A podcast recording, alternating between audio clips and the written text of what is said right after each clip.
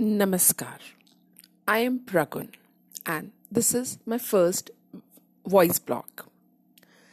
मैं आज एक कविता आपके समक्ष पढ़ने जा रही हूँ, जिसका नाम है एक बूंद कुछ और नहीं, केवल पानी की एक बूंद हूँ मैं कभी ताल, कभी नदी तो कभी समंदर का स्रोत हूँ मैं जो भूमि में मिल जाऊँ तो उसे जीवित कर जाऊँ जो जल में मिल जाऊँ तो प्राणियों की प्यास बुझाऊं।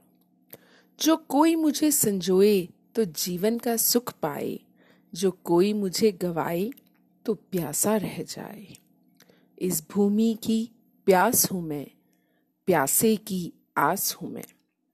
पर कोई क्यों नहीं मुझे समझता, कोई क्यों नहीं मुझे संजोता।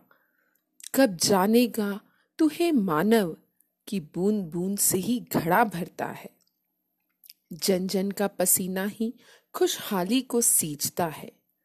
हे मानव, कर ले तू ये गांठ अपने मन में कि बूंद बन जा तू और कर दे भरा इस धरती का घड़ा।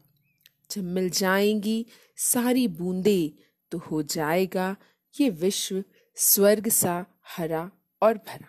धन्यवाद।